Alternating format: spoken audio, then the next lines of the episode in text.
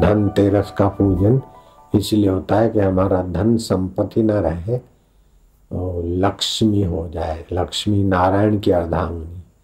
ऐसे वो धन हमें सुख शांति देने वाला हो। केवल भोग वासना बढ़ाकर पाशवी जीवन में धकेलने वाला न हो। संयम सदाचार से पर दुख कातरता और अपनी आवश्यकता पूर्ति में धन का उपयोग हो। श्री लक्ष्मी जी आज लोक कल्याण में ये फ़ोटो हमारे डेस्क पे पड़ा था, लोक कल्याण पत्रिका है। बोले इसमें लिखा है, पुरुषार्थ एवं उद्योग से लक्ष्मी प्राप्त होती है। सत्कर्म और दान पुण्य से बढ़ती है तथा संयम से सावधानी से।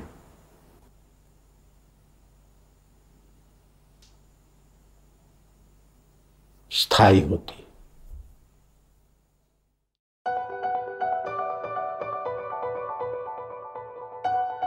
किसी भी कारण से जो एक्सीडेंट में या अकाल मृत्यु में चले गए हैं, उन व्यक्तियों के लिए त्रयोदशी को दीपदान करने से मृत्यु पाश का दंड और काल कराल की मुसीबत से बचकर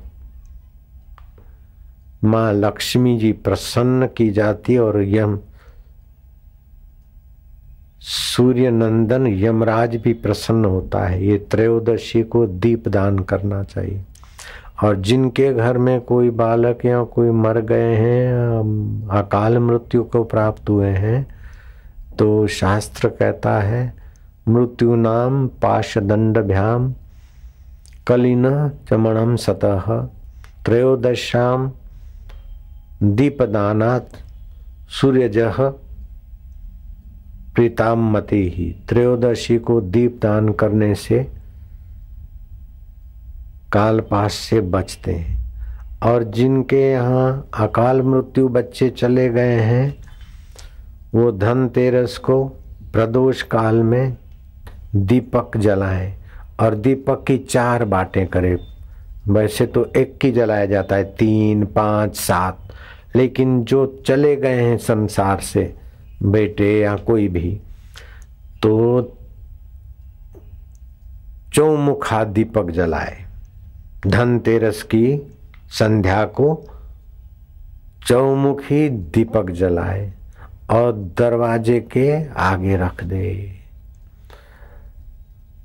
जो धक्का धक्की में, अपमृत्यु में बेचारे भगवान की गोद में चले गए, उनकी दुर्गति से रक्षा होगी, ये बिल्कुल शास्त्रीय बात है। चौमुखी दिया जलाए और उनका स्मरण करके कहे कि तुम्हारा शरीर पंच भौतिक था, यहाँ रहा, लेकिन तुम आत्मा हो, तुम अमर हो, तुम चेतन हो, तुम भगवान के मधुर पुत्र हो, अमृतमय संतान हो। इस प्रकार उनकी स्मृति करके चौमुखा दिया जलाए और उनकी स्मृति करके उनको ऐसी सूचना देने से उनकी आगे की उन्नत गति होती है। अगर संभावना हो अपने घर में उनको फिर से जन्म देने की तो बेटे, अब हमारे यहाँ फिर से तुम आ सकते हो। इस प्रकार उनका आवाहन भी